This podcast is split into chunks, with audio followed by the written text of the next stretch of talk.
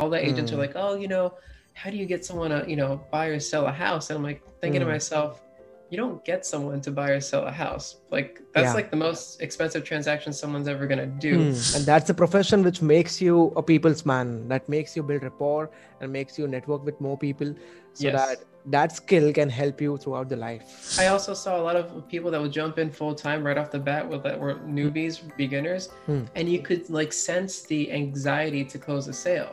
And Yeah. I'm like, that's gonna rub off on your clients, and that's gonna rub people off the wrong way. And and honestly, that's why our I feel like our industry gets a really bad reputation. Like, Hi guys, welcome back to the Realtors Chat Show with Rohan. This is our second episode, and today's guest is like my, one of my favorite people in America, and like he's like my dearest friend in America, and like we have this great bond together.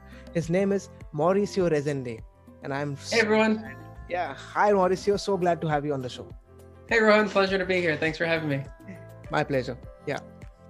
So, today we are going to talk about something about your real estate career, something before what happened before real estate, and about your childhood, about your teenage. Apart from uh, the negotiations and the listings and the closings, there are a lot of things in the back end, behind the scenes in a realtor's life. So, let's start off with your childhood. I'm really Oh, excited. Sure. So, tell me something about yourself. Tell our audience about yourself. Introduce yourself. Sure, sure. Okay, so my name is Mauricio Rezende, and thank you, Rohan, again for having me here. Um, I currently serve the Orlando, Florida area here, and I've been in Florida most of my life. I was born in Philadelphia, and uh, I only stayed there until I was about five years old, where I moved to South Florida, Boca and Deerfield area, and I was there until about 13, and then I moved to Brevard County and went to high school, Melbourne High School. So go Bulldogs if anyone's listening, and. Uh, and then at that point, I moved to um, UCF, uh, Orlando, to go to UCF, University of Central Florida, where I got my bachelor's degree in interdisciplinary studies. Or no, I'm sorry, man, it's been so long. Um, political science and uh, international studies, to be specific. And I have never used that degree. so that's uh, kind of a little bit of where I, you know, where I am. And Mhm. uh, my child, I kind of, I guess I kind of glossed over my childhood. I mean, I had, a, I had a good childhood. I had a lot of friends, and you know, played around. Mm. We uh, we played uh, manhunt a lot back in the day. Oh, okay. And uh, let's see here. Um, we we had a lot of you know N64 parties. Played some Mario. you know, a, a decent childhood. You know, no, no complaints here.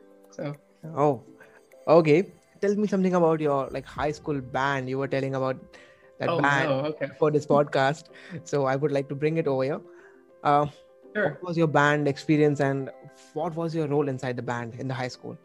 Okay, so so a little bit of backstory for the viewers and listeners here. Um, before we started this call, me and Rohan were talking. I saw a guitar in his background, so I was like, "Oh, I didn't know you played. So show me some of your skills." And he's self-taught. He's played a ton.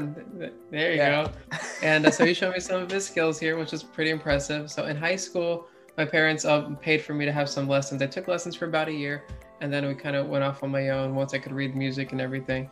And uh, yeah, so I had uh, some friends that lived close by. We started a, a band in high school, and uh, we, we got to the point where we had about one or two songs ready. And then I, as I was mentioning to you, uh, you know, I had a, a date with my, my first girlfriend at the time, Hmm. and they told me, you know, let's go have our let's go do our first show in someone's backyard, like a you know high school party. And I was like, well, I can't this day because I have a, a date already set.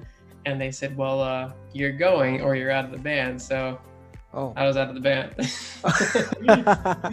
so, uh, girlfriend is like told them ahead much. yeah, Girlfriend is of more priority, of course.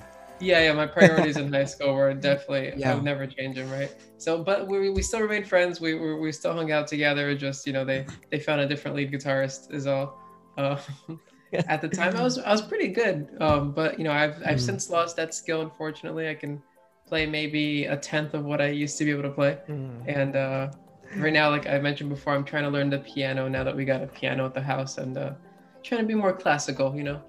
Wow. Let's jam someday, someday together, like me with the guitar, Absolutely. and I'll do some of your revision with the chords and the strumming pattern. And I would like to take some basic chords lessons about the piano with from you. Okay. Yeah, maybe I, if I if I'm good enough to teach, I will absolutely. We can. okay, then let's move move forward. Um, Yeah. What happened after the high school? Where where you went after the high school, and what was your bachelor's into? Yeah, yeah. So I was pretty lucky. I had my senior year in high school. My English teacher, she basically forced me and helped me apply to a scholarship in Florida. Um, for most Floridians, it's called the Bright Future Scholarship. They get them from like the lottery proceeds. Um, and so I was able to get essentially um, like 99% of my associates paid for. Um, so, I, but only because I went to community college. Had I gone to a university from the start, it Mhm. wouldn't have been that great. So, two years I went to community college. At the time, it was called Brevard Community College. Now it's called Eastern University. Mhm. Um, and I got my associates there, just a general. And then from there, I did a direct transfer to UCF. And uh, Hmm. my girlfriend at the time was interested in the military, so we went to the Air Force ROTC program at UCF, which I Mm. loved. Um, but uh, around that time, we were having like the recession, and so uh, they ended up, uh, you know, out of 210 cadets in that ROTC program, I think about 21 actually made it because of all Oh. the budget cuts. Yeah, so Okay. And I wasn't working at the time, but I had to because uh, all I had was my my scholarship funds. So the the program required a lot of um, volunteering as well to help you know. And so I, I I didn't feel like I was competitive enough. So eventually I withdrew from the program, but got a great letter of recommendation, made some lifetime friends that I still talk to till this day, Wow. and uh, it was a great experience. Absolutely. awesome yeah. so awesome awesome like a lot of things like happened when you were just 20 21 Yeah, yeah. I took my time at, at university. I, I probably spent about five years once I transferred to UCF. So okay changed okay majors once or twice. So hmm. so what was your first job like what was your first job like looking like yeah, my first job was actually when I was 15. I um we had um some friends that opened up a Atlanta bread. It's kind of like a Panera bread, but they're I don't think they're as popular. I don't even know if they're Hmm. still around. But um I just I they were um having like a, a training day and I showed up to the training day because I had some friends that were already hired. And I came Hmm. uh, to fill the application and the lady was walking around giving all the newly hireds, you know, their little welcome packet Hmm, and hmm. training docs. And she was like, "Oh, what's your name, honey?" And I was like, "Oh, I, I haven't gotten hired yet. I'm just uh, filling out my application right now." And she just took the application. She's like, "You're if you're here, you're hired. Don't worry about it." So I got pretty lucky. And uh, out of everyone there, I was the only one that was still there within a year because uh, people left and moved on. And I was it was Yeah. a basic job. I was just a bus boy. I did the dishes, cleaned the tables. Um, But Mhm. I was I'm proud to say that I'm the only dish boy that ever got tips because Wow. uh, you know people I guess thought I was so friendly and uh, you know I'd Yeah. compliment people and I wasn't trying to do it to get a tip. I didn't even think about it. But like one example, Mm. I saw this guy that had a really nice looking hat and I was like, hey, I like your hat. He's like, oh, thanks, man. And when he left, he left me like a five dollar tip, and I was like, oh, wow that's cool. Yeah, we didn't have servers or anything, so I knew it was for me. You know what I mean? Because that re- Hmm. type of restaurant, you don't have a server, so yeah it was interesting. Um, I've realized that you know, hey, you you be genuine and just compliment people. Like sometimes, you know, they'll give you something. I don't know if that's like a foreshadowing or yeah oh okay so Yeah. moving on towards like your entrepreneurial journey like what was your first entrepreneurship venture Oh man, so 20s yeah, so my dad always owned his own business. He's he's an accountant. He has about three offices in Florida, and he travels Okay. a lot to Brazil. So that probably had some influence as well. Mhm. Um, but it wasn't really until my college years when I was working. I had two jobs. I was working for Publix, which is a Okay. grocery chain here in, in uh, South America. Or, Mhm. I'm sorry, South part of North America, right? and um, Hmm. uh, and I was working another job for security at the airport. So the airport job was a lot of overnight shifts because of the Mm. nature of security there, and Yeah. the um, the the Publix job was really more stocking groceries types like things like that. Hmm. And it got to the point where it was finals week in college, and I told my my security job, "Hey, listen, I have I have a finals coming up. I, I Hmm. can't work this week and make Hmm. sure I have it off."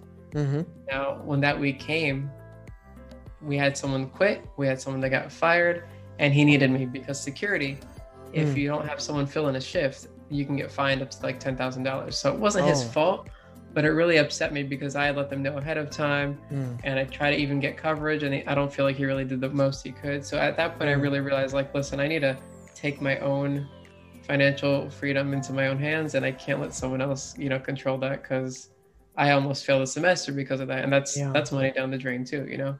Hmm. So I ended up leaving that job and just staying with Publix for a while. Hmm. But uh, um, that supervisor actually got fired later on too because of how Oh. he treated his, uh, and then I got rehired at the airport. So karma, right? yeah, um, karma. Yeah. So at that point, I was like, you know what? I really don't like. Uh, even at that point, I had two jobs for that very reason. I, I wanted something to fall back on if someone tried to hold too much leverage over me because of that. Like, Hmm. no, no, no. If I told you I'm off, I'm off. You don't tell me to come Hmm, in. yeah. So um, at that point, I started looking for other opportunities, other work, and I found um, the event industry. Hmm. In the event industry, it's all on a per job basis, so it's very entrepreneurial because you have to be able to find the work. And the Right. first job I got, I'll never forget. I, I thought I was applying to a regular job. I found this website. I put my application in, and they're like, "Okay, we'll send you some invites or some events." Like, I was like, "Oh, okay, I don't understand what's going on." So, uh, you know, that year, December, I think, want to say 2014, um, I got an invitation to work uh, an event. It was just like setting up like Hmm. a stage. It was actually at Okay. UCF. It was their Christmas presentation. Hmm. So I set it up. I got paid like 17 an hour, which at that time was amazing for me. I was like, oh, that's Wow. really cool. Okay. But it was a one day thing, and that was it. I was like, okay, what happens now? you yeah. know. Um, then like a few weeks later, I get another invitation for this race event they have in Sebring, Florida Huh. and I, I worked there for it was like a like almost like a whole week and that one was 15 bucks an hour but it was an entire week so it was a lot of hours. I was like let me do it. And when yeah. i'm there i'm with some of the other staff that they hired this staffing company and um the- some of the other like more experienced people are like oh yeah so what other uh, you know event companies are you with? And i'm like what are you talking about? I had no idea. So basically they explained the industry to me you, you know you sign up with a bunch of different companies and that's how you're able to get full-time work. So at that point i absorbed like everything right? Like like yeah. the, the wheels started turning the entrepreneurship so i'm like okay every single event i worked i talked to everyone i made sure i was always like at least half an hour early stayed Wow. like offered to stay late for it without any pay and i got booked on a tons of stuff like i got i went full time like like that um and within like i'd so, say so important. Like networking is so so important in the events industry. Yeah, and, and I can't tell you how many people like would go up to these events and then like if we needed to stay longer to help clean up and stuff, they Mm. would just leave or, or say like, "Oh, I'm not doing that. I'm a model or something like that." I'm like, "Are you kidding yeah. me?" Like, no. So Mm. those people wouldn't get work again. I get called in, and eventually I end up being their managers on future jobs because you know I got I built such a good rapport with all these Mm. like staffing managers, tour managers, and stuff. Mhm. In fact, there was a couple of times when um, you know, when I was working like a 24 hours straight through an Oh. entire event, like the, in this Wow. specific case, it'd be like the Rolex 24, and one Mhm. of the tour managers like, "Hey man, if you need to, like, go take a nap in the in the back," and like they had these bunk beds in the semi truck, Mhm. and like they just hand me the keys, and like for that amount of trust, you know, it really shows that like, hey, I had built really good Yeah. rapport, and I got future jobs. Dedication was Yeah. at like hundred percent. Yeah, yeah. So my main thing was like I, I always wanted to, you know, I'd show up early, stay late if I needed to, offer always the help. I, I don't care if I got paid or not at that point. You know, I got my shifts, you know, like, Mm. and sometimes I would get paid, sometimes I wouldn't, but I'd get future jobs, you know. And then I ended up actually getting a job touring the U.S. with Chevy um, for about two years, which was a blast. That that was like Mm. one of the most fun jobs I had, and I don't regret it. So Mm. That was really the entrepreneurial stuff to make a short answer long Um, yeah. because it really required you to have to you know once a job's done the job's done right it's a separate Yeah. event different brand so you have to really keep going back and looking and like staffing out your Mm. calendar here and then keeping track of who's paid you or not right Yeah. off your miles you know all of your expenses things like that so it really became its own business you know Um, exactly and that's a profession which makes you a people's man that makes you build rapport and makes you network with more people so Yes. that that skill can help you throughout the life Yeah, that's what I loved about it is because every every job was completely different. No, it wasn't like being at Publix or security where everything is the Mm. same day, same thing you're doing every time. Mm. Um, and I love that it was always something different, and that's what Yeah. kind of kept me excited because I get bored easy. I'm not gonna lie. I uh, same thing every day like oh man, that's why I like real estate because real estate, you know, it doesn't Ah. matter. Yeah, you're you're buying and selling houses, but every client has different needs. exactly Every client's looking for something different. You're Mm. looking at different parts of town. You know, townhomes, houses Mm. condos, new construction. Like I love it because it's always it's never the same thing twice. awesome so you are a part-time agent right now since how long Yes. Yeah, so this is my, I'm going to my third year here. I started okay. in 2018, 2017. I can't remember the hmm. exact year. I, I can't do math right now either, apparently. um, but uh, this is my third year going into it. And I started part time. Mm. And really, what I noticed when I first started is like where I started, all we're getting our training, all the agents mm. are like, oh, you know, how do you get someone to, you know, buy or sell a house? And I'm like thinking mm. to myself, you don't get someone to buy or sell a house. Like that's yeah. like the most expensive transaction someone's ever gonna do. Mm, exactly. What you need to do is market yourself and be knowledgeable and be looking for the people that are ready. Essentially, mm. you know what I mean? Like you don't, you're not gonna convince someone that's not ready to buy a house. I mean, exactly. Yeah. I haven't seen someone with that kind of skill set. The people that normally get convinced are were already on the edge. You know what I mean? Yeah. Um. So so and, and i also saw a lot of people that would jump in full time right off the bat with that were newbies beginners hmm. and you could like sense the anxiety to close a sale. Yeah. And i'm like that's going to rub off on your clients and that's going to rub people off the wrong way. And and honestly that's why our, i feel like our industry gets a really bad reputation. Like realtors are known as like used car salesmen you know? There's mm. like they they are viewed so poorly and like most a lot of people don't feel like they even work for their commission you know what i mean oh so mm. my main thing was like, okay, if I'm gonna do this, I'm willing to wait and go part time and go slow, because I want to make sure one, I get all the education I need, and I don't feel pressured to make a sale. So that way, I can make sure I service my customers at 100%. And mm. all my clients have been happy clients, and a lot of them have sent me repeat business. So awesome. Yeah, that's that's awesome, man. What are all other things like that you have learned in these three years? The three major things that you would like to share if someone is starting out right now in 2021 Oh man, so for this year specifically, um, you know, when 2020 hit, you know, we had the shutdowns back in March and April, mm. and we were kind of worried. I had an active listing at the time, mm. and uh, you know, I was worried about anything even selling. But um, after about April, I think everyone knows that things took off. Low interest rates have driven people to the market, and that's mm. driven prices up because yeah. interest rates are so low. Um, so one of the major things, in fact, I did a video uh, that'll be on my YouTube channel later on. Yeah. Um, really about like how we can be more competitive in this market because we see a lot of a lot of people putting the, multiple offers on the same house so you'll get one house and it'll be 10 15 sometimes 20 offers on a home yeah correct um and you know houses aren't gonna houses are appraisers are starting to crack down mm. on how much they're appraising the value and so they're com- you're seeing buyers having to bring money out of pocket to help with hmm. the closing make exactly. sure they close on time so what I recommend people right now is really if you're if you have a budget, say at 300,000 is your top of your budget, maybe look around the houses around 270, 275, maybe even 280, um, just to make sure you have that wiggle room if you're going to put an offer in. Um, mm. just because it's going to really help, you know, so you don't get disappointed, your expectations don't get down. Because I hate for people to love fall in love with the house and they don't get it because someone else bid on a three hundred thousand dollar home three hundred and twenty. Because you are seeing that happen, you know. Yeah. Mm. Um, the other thing I recommend is I've been focusing a lot more on new construction because on new construction, once you put a contract in, you're not bidding over the same contract. Exactly. You know, hmm. there's not going to be a lot of competitive bids. You get to kind of customize your home, um, you know, the way you want it, and hopefully in the area you want is if you find a community in the right spot, hmm. and um, you know, you're not having to bid with other people. Now, just keep in mind with new construction, you're not going to have a lot of wiggle room right now for negotiations. So mm. a lot of people want to go in and, and try to treat new construction like it's a resale. You can't really negotiate new construction, especially right now when they know there's so many yeah. people wanting to buy. Yeah, uh, and inventory is, inventory is also low. You have yeah, to like yeah. So take it or leave you know, you you might be able to get some concessions if you use their lender and their title company. You might get some off closing, but you know you're not going to negotiate them down the price. I had a client mm. that actually tried that and then they ended up coming back and having to pay a little bit more because the home mm. that they hmm. wanted actually got sold in that time frame. so, oh. um, you know, yeah, that's something to consider. So, mm. new construction, I'd say, don't try to negotiate too much. You know, it's not in this market currently, right? If the market changes, then okay. Yeah. Um, be, you know, be willing to look a little bit under your budget so you have some wiggle room.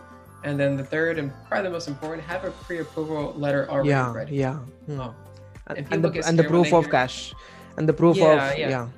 Hmm. Exactly. If you're if you're paying cash, have the proof of funds. But if hmm. you're using a lender, you know, make sure you have a good lender. If you don't, your realtor can recommend you one or should be able to. Um, in fact, when I'm interviewing um, lenders to recommend my clients now, yeah. it's something I ask, you know, are, how quick are you closing deals? Because a lot of them are overwhelmed and they're not closing on time. Yeah. How um what kind of proof you know funds or pre-approval letter do you have? Because I just spoke with Linda right now where he um makes sure he verifies not just verbally, Hmm. but he actually confirms the credit, the income to debt Hmm. ratio, Yeah. and he goes in and checks the employment as well. All Hmm. in the pre-approval, and it says that there. That's all been not just verbally confirmed, but it's has been hard confirmed. And he'll actually call the listing agent with the um, buyer's permission and let them know, hey, this Hmm. person's very well qualified. We're very Oh. confident. That goes a long way when you have a lot of Yeah. offers, right? Um, we're certain we can close in X amount of days or whatever. Sometimes even earlier. If you find a lender that can close earlier, even better. So, Hmm. so But- those are my three recommendations. that was a, golden nugget for them. Three hope so. golden nuggets. Yeah. Yeah. So right now, generating leads is never an issue. Everyone knows. Like you get leads everywhere, even from Zillow. Yes. You get shared leads from Zillow. I know Zillow leads are not like that preferred these days, but people go for those leads. Ultimately, Yes. those leads don't convert so easily. Zillow leads because Zillow is selling those leads to ten other realtors as well in the same zip code. So Yeah. the, the the person who calls the leads the very first is the one who is getting the business Yep. in the status we have seen it statistically but the main point is how can you generate exclusive leads pre-market leads and that's the power of social media or Yeah. even google but here's the thing about the google leads Yeah. there's a huge huge competitive landscape on google right now because for example um, i want a house Uh-huh. right now i'm going on google uh, a three bedroom apartment in orlando for example okay Sure. I got um couple of links, Google Ad links. Uh, Yeah. For example, few realtors are very smart. They're running Google Ads, and they Yeah. got uh, their listings. They got their um, links, their landing pages on the on the top of the results, above the SEO results.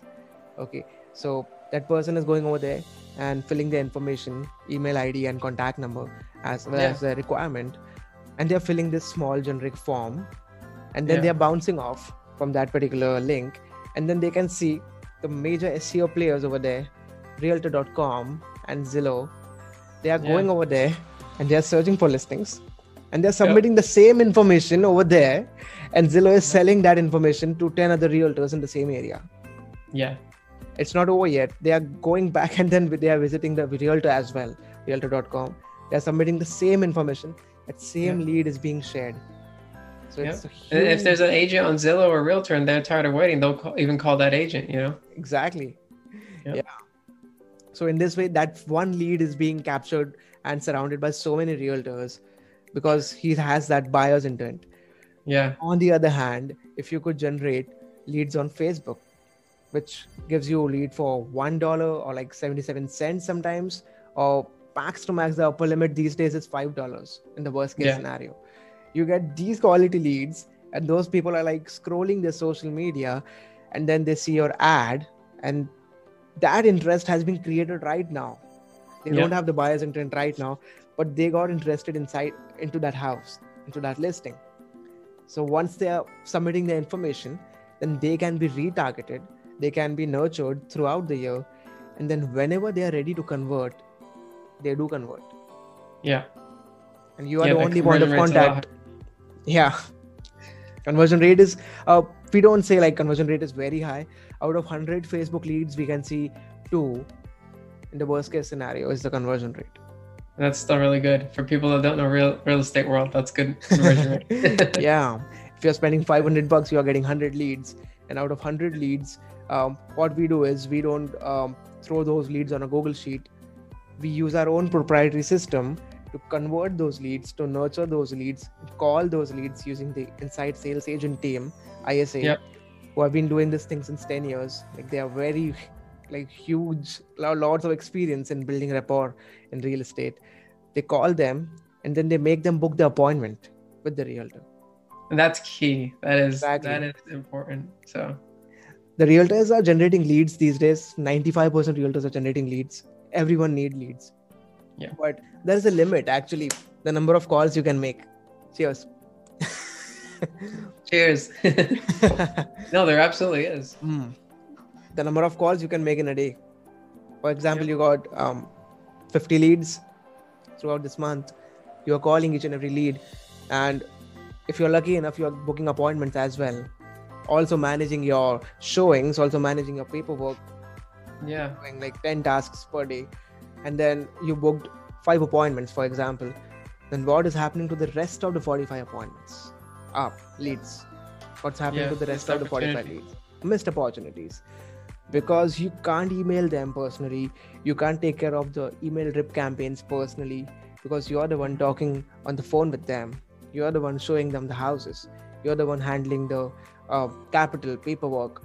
You're the one like showing up in the brokerage telling uh, about your day about your listings about your experiences with the clients so how many tasks a particular realtor can do in a day Yeah, no, absolutely, and you're and you're right. In fact, Rohan, when you first reached out to Mm. me, um, you know, we had talked a little bit about your your campaign and stuff, and unfortunately, I already had um, committed to a different one. Yeah. But what what we talked about and what caught my attention with your campaign is is that you d- included the follow up, you included the nurture and stuff. Because as we spoke about right now, I'm still part time, and I'm about to transition full time in the next couple months here. Hmm.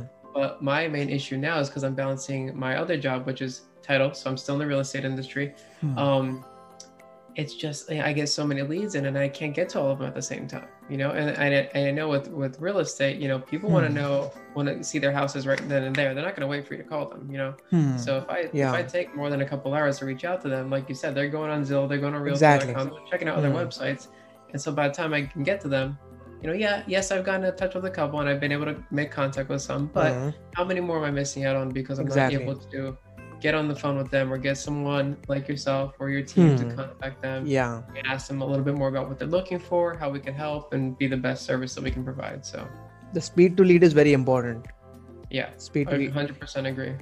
if you um like cross that five minute mark if you're not calling them within the five minutes you lost them Yeah, that's what it is so Yeah. we usually call them within within like one minute 20 seconds that's awesome. once the lead is in, in inside the crm that's a qualified lead after all that lead is filling that chat bot that lead is that chatbot is qualifying that lead even when you're sleeping Yeah, that's that's a great business model. so we are qualifying them based on their lender approved or not based on what's their requirement what's their budget and what's the timeline maybe three months or six months we never know obviously the Right. lead won't convert tomorrow right. that that's a hot that that's a warm lead but someday it has to convert only when you are on the top of their mind only Yes. when you are in front of them using the retargeting ads Yep. you do whatever you want to do just to be in the top of their mind because whenever they're ready to convert they have to convert through you because Yeah. there are 2 million competitors you're having over there in the us Something I see on Facebook a lot too, because I'm part of different uh, realtor like mastermind groups and like uh, you know networking groups. I can't tell you how many agents will tell me that they you know they had a really good connection with the lead, and of course they're newer agents, and uh, you know they said they weren't ready to buy, but they're going to buy in like the next six months, and they'd be in Hmm. touch. You know, Yeah. any any you know anyone experienced in sales will know that I'll be in touch with you doesn't mean you let them call you back. You you still want to be on top of mind in Exactly. some way, shape, or form. Even call them back, even if it's three Mm. months. You know, because what's going to happen is they're going to forget about you and they're going to call someone else when it comes time. Because why should they remember you? You had one conversation for 10, 15 minutes. Like exactly I'm not going to remember that in six, you know, six months down the road. So yeah. yeah so they end up losing the lead. I've I've lost leads that way too. I'm guilty of it too. When I first started, I have some Mm. close friends that bought homes with, and they didn't use me, and it's my Mm. fault for you know not staying top of mind. So I've been doing a much better job about that recently, especially my social media presence. And yeah we talked about I'm upping my YouTube channel game. So yeah i'm I'm gonna uh, ping the link I, i'm gonna pin, pin the his link of link youtube channel right now in the Oh, uh, thank you. description of this youtube video of this spotify video or spotify audio you can see in the uh, description his channel's name and his link okay very cool. Appreciate that.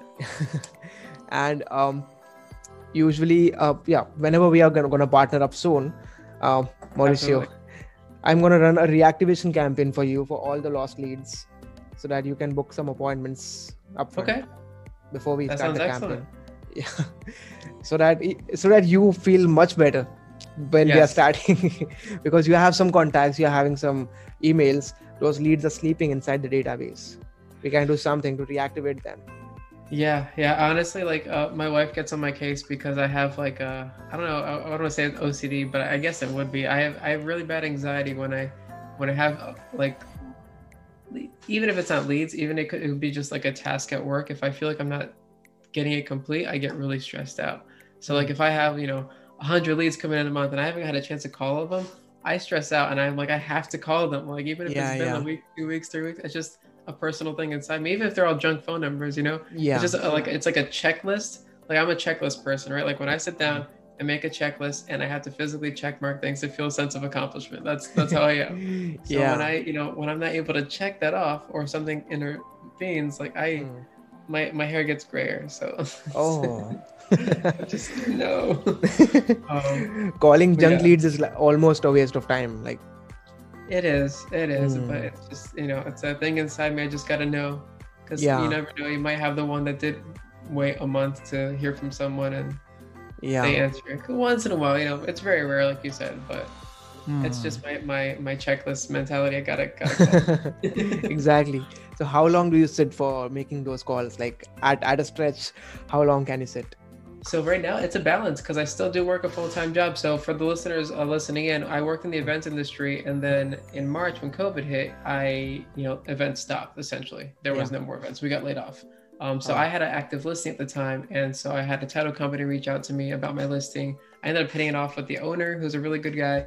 And um, the thing was, I told myself if I take another full time job, it's got to be real estate adjacent, because so I can eventually make that transition. Yeah. And so I took the title job, which I actually love because it's helped me learn a lot more about the title process and closing Mhm. processes. So I feel like I'm in a much better position information wise than a lot of other realtors Yeah. um, because I know a lot more about what happens in the transaction, estoppel searches, lien searches, municipal lien searches, Hmm. um, all sorts of stuff there. So um, I lost track of the question. Sorry, Rohan. what was the question? what was the question? Even I forgot. Oh. Ah, the question was, how long uh, do you sit uh, for making those calls at a stretch? Oh, okay. Yeah, so you know, I have to really work nine to five my title Mm. job. So typically, if I get up early enough and I'm at my computer early enough, I'm trying to make some calls between like eight thirty till nine, which I don't do Mm. much of because I don't want to bother too many people early in the morning. Yeah. The majority of my calls happen really after five p.m. Um, Okay. Between five and seven, um, maybe up to eight, but I won't call anyone after eight p.m. because I feel like that's too late and I don't want to you know pester people. Um, so you know, I really have like a two to three hour window where I'm like trying to get as many calls as I can, and then of course the weekends, if I'm not showing properties, Yeah. I'm making those calls Saturdays and Sundays too, a couple hours each day. Try not to work the whole weekend because, you know, I want I want some time to spend with my family, my dog, Yeah, my, yeah. my daughter. Wow. So You have a dog. That's awesome. I have a, a huge dog, just a great Awesome. Pyrenees, and she's only she's less than a year old and she's already like 70 pounds. So Oh my god. yeah, I love it. So uh, when I'll be in Orlando, like I want to see her. Definitely. yeah, absolutely. She loves people. She loves people. awesome. I'm gonna visit America in 2022. All the listeners, I'm from India, from Mumbai, the financial capital, the financial hub of the South Asia. Yeah. So I have my relatives in the New York City. So Oh, I'll cool. be visiting. Yeah. Very I- cool. My mom's sister. My Maybe, mom's sister. maybe we can coordinate because I have some family in uh in like Philadelphia area, but it's been a while since Hmm. I've been to New York. So Mm, I think it was Definitely. like 2015 that I went to New York last time. okay. So Cool then. So I'll be visiting the New York City, of course, and I'll also visit you because you are my client. yeah, absolutely. yeah, I have someone which I have partnered up in the Tampa as well. So Okay. you in Orlando, one in Tampa, one in Yeah. Houston. Uh, my um, the recent episode, my first episode was with Javon Moses. He's Okay. a That's the one wholesale. I saw. Yeah, he's in Houston, by the way. Uh, he's a wholesale real estate entrepreneur. Very cool. He's like doing like more than 13, 14 states simultaneously. Wow, that's impressive. Um, while he's in college, he's making ten thousand dollars in real estate per transaction. Hey, graduate college without any student loan debt. That's a a good thing to you know be able to say. Yeah, exactly. Hmm. Yeah. So, um, coming to uh, coming back to the leads, what are the major pain points that you see uh, right now? Since you are a part-time agent, um, Yeah. What are the pain points which you see in the future when you you will become a full-time agent, uh, May onwards, May 2021? Yeah, I mean, honestly, the pain points as a part time and as a full time, I feel like are going to be the same, just because Mm. it's going to scale. It's you know my my main pain point right now is time management, right? Like I, Mm. if I get x amount of leads in a day, I sometimes don't have time to make all those calls. Um, like you said, if I'm out showing properties and you know um, researching houses or communities for a client, like it's it's really hard to juggle all that in. And um, again, that was the appeal of your services. You were saying that you'll do a lot of the the legwork, the initial nurturing, ISA, absolutely. Yeah. So ISA is is key if you want to scale your business as an agent because at, at the end of Mm. the day, there's only so many calls you can make um, so many you know um, appointments Hmm. you can book on your own and keep track of your calendar keep track of contracts that are currently under contract um, make sure Hmm. those meet all their deadlines like inspection periods appraisals surveys you know estoppel searches all of that stuff Hmm. so you know if you want to set yourself up for success as an agent and you really want to scale your business you really have to have a system in place where where you Mm. have someone taking inbound calls you have someone setting up appointments exactly. you know um, and you have you just focus on doing the parts that you love and for me i love like that's the reason i did events is i love talking to people i love Mm. being in front of them i love the you know the social aspects and pro- solving problems You know, Exactly. there i can Mm. definitely assign someone else to do the stuff that i don't like you know what i mean Prospecting. i can just look at my calendar and see what needs to be done Yeah. and that works perfectly for me You know? Exactly, man. I'll, I'll just fill your calendar with 12 to 15 appointments every month so that you Yeah. just have to like focus on those appointments. Like, I want to ask you this question What can Yeah. make you a better closer? That's a Doing good question. I- prospecting, doing prospecting, or meeting more people?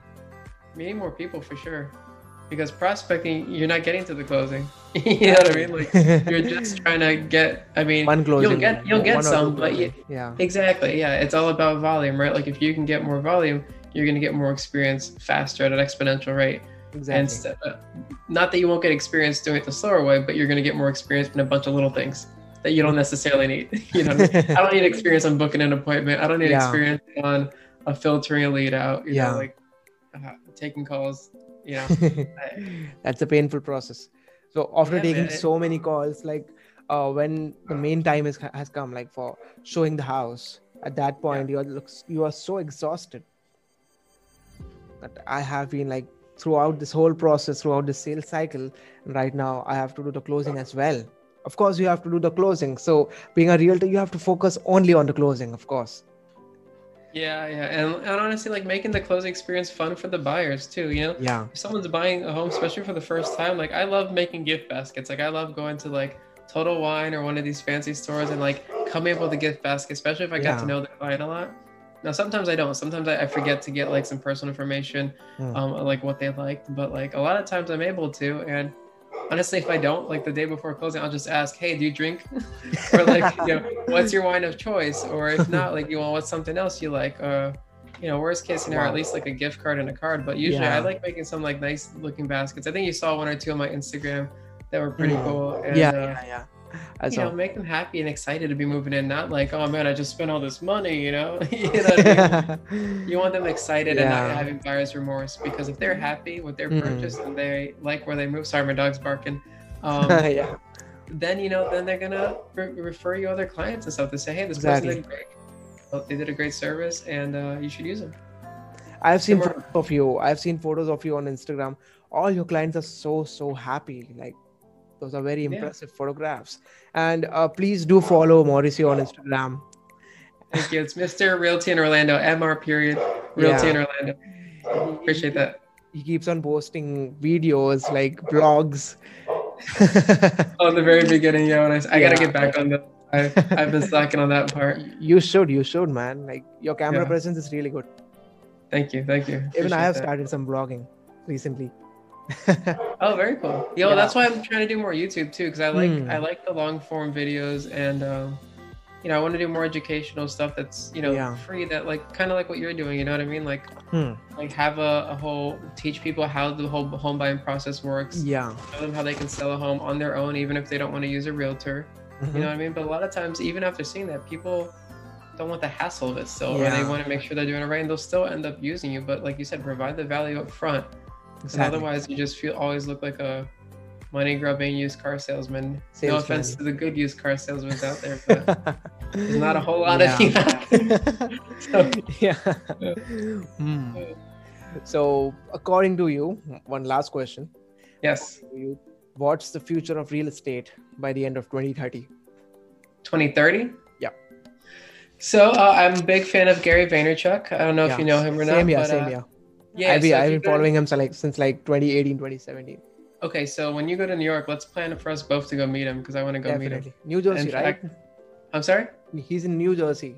Yeah, well, I, I think he's got an office in New York too. So I was pretty- watching like, like tea or with six Gary Vee. Oh, yeah, yeah. yeah. So- VaynerMedia. Yeah, so I believe what he says, man. I think I think Zillow is gonna be a big player, and they're gonna have a lot of realtors on salary. I think um, commissions are gonna get smaller because um, Oh. our clients are becoming more educated. The technology and tools they have to question some of these fees and um, some of the prices for things, they're gonna start negotiating more, as, as you're already kind of seeing. Which I don't think is actually a bad thing. Uh, you know, I think the realtors that make it are the ones that really have a strong social presence that really care Mm. about their community and that really um you know just put their clients first but like if they don't have a social presence even if they do all that they're not going to last like you Mm. gotta really have the social presence like gary vaynerchuk talks about Mm. and really you know really put your clients first you know uh, yes we have to get paid for our work we need to make a living too Hmm. but you need Yeah. to at least serving your clients. I can't tell you how many realtors I hear say they're not going to show their their buyer a house because it's only paying two percent commission. Hmm. Yeah. That fresh that infuriates me because at the end of the day, that's none of your business. You know, yes, you need to get paid, and they should the seller should be paying you, but if your client wants to see that house, you are obligated as a fiduciary responsibility to show them that house. Like yeah. that to me frustrates me, but To that's educate them. nother, that's a whole nother podcast episode. to educate them upfront about the whole Exactly. process. Yeah, and so what I've been doing with Mm. most of my clients is a lot of people don't know how buyers agents get paid, and so we're, we're trying to tell them because there was actually a, a lawsuit filed with the Department of Justice recently, um, because a lot of buyers agents will say that oh you know you don't pay anything for me to represent you, it's it's Oh. kind of not true, and and you Hmm. can so basically when can I say this really quick for your Yeah, for your yeah, sure, sure. here? Go ahead. when when they're when a when a realtor signs a listing agreement with someone who wants to sell their home, they agree to a certain percentage. Usually, most cases on average, it's five to six percent. So they agree Mhm. whatever the sales price is, they're gonna get paid that much. They will split that normally in half, and they'll offer if it's five percent, two and a half to whoever brings them a buyer, or three percent to whoever brings them a buyer. Um, Hmm. so you are still paying to be represented by a buyer's realtor, but it's already Mhm. put into the fees of the home sale price. Um, Yeah. so just be aware of that. Yes, you're not technically paying because it's being financed into your loan, but you you are still technically paying. So exactly. All get that off my chest. and uh, you were talking about this book, right? Um, Millionaire Real Estate Agent (MREA) by Gary Keller. You you have got your copy, I know. I have a copy. Uh, I don't know if it's with me right now, but yeah, that's a book that I've skimmed. But yeah, that book, um, actually, when I was first uh, became a realtor, that everyone gets recommended to read that with Yeah.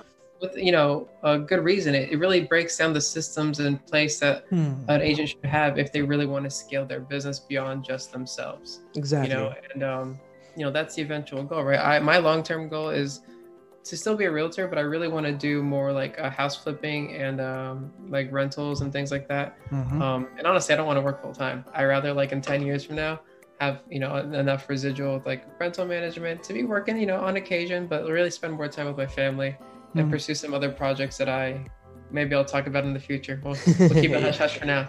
definitely, and you're gonna come back definitely on some Oh, other. absolutely. I'm Absolutely. you again. Yeah. Thank you.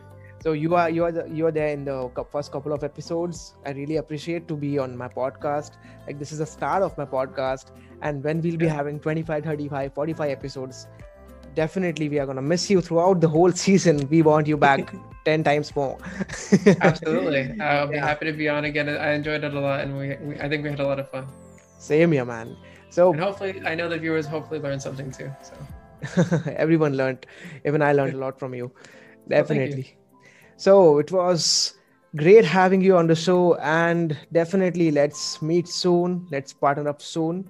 And all the people who want to sell their house who want to list their house or they're looking to buy a house in orlando they can contact him. I'm leaving his instagram Absolutely. profile over here uh, in the description. And all the realtors who are looking forward to automate their whole prospecting and they need to have the systems in place since gary keller rightly said that all the big agents or the big teams they pay ISAs. Yeah. That's that's what it is. There are, there are many models mentioned in that book. One model is that ISA model, and other is ISA plus virtual assistant model. Yeah. You need to have both of them because if you want to become big, you need to have ISAs and virtual assistants with you or a proper Yeah. system. So you can inquire about those services, and I'm leaving my um, YouTube channel. Uh, uh, of course, this is on my YouTube channel. you can you can comment down below, or you can definitely get in touch with me on Instagram. So have a great day, guys. Have a great day, Mauricio. It was Thank great you, Rohan. meeting you. Great Thank meeting so you. much. Yeah, Absolutely. Thank you so much. Take Bye-bye. care.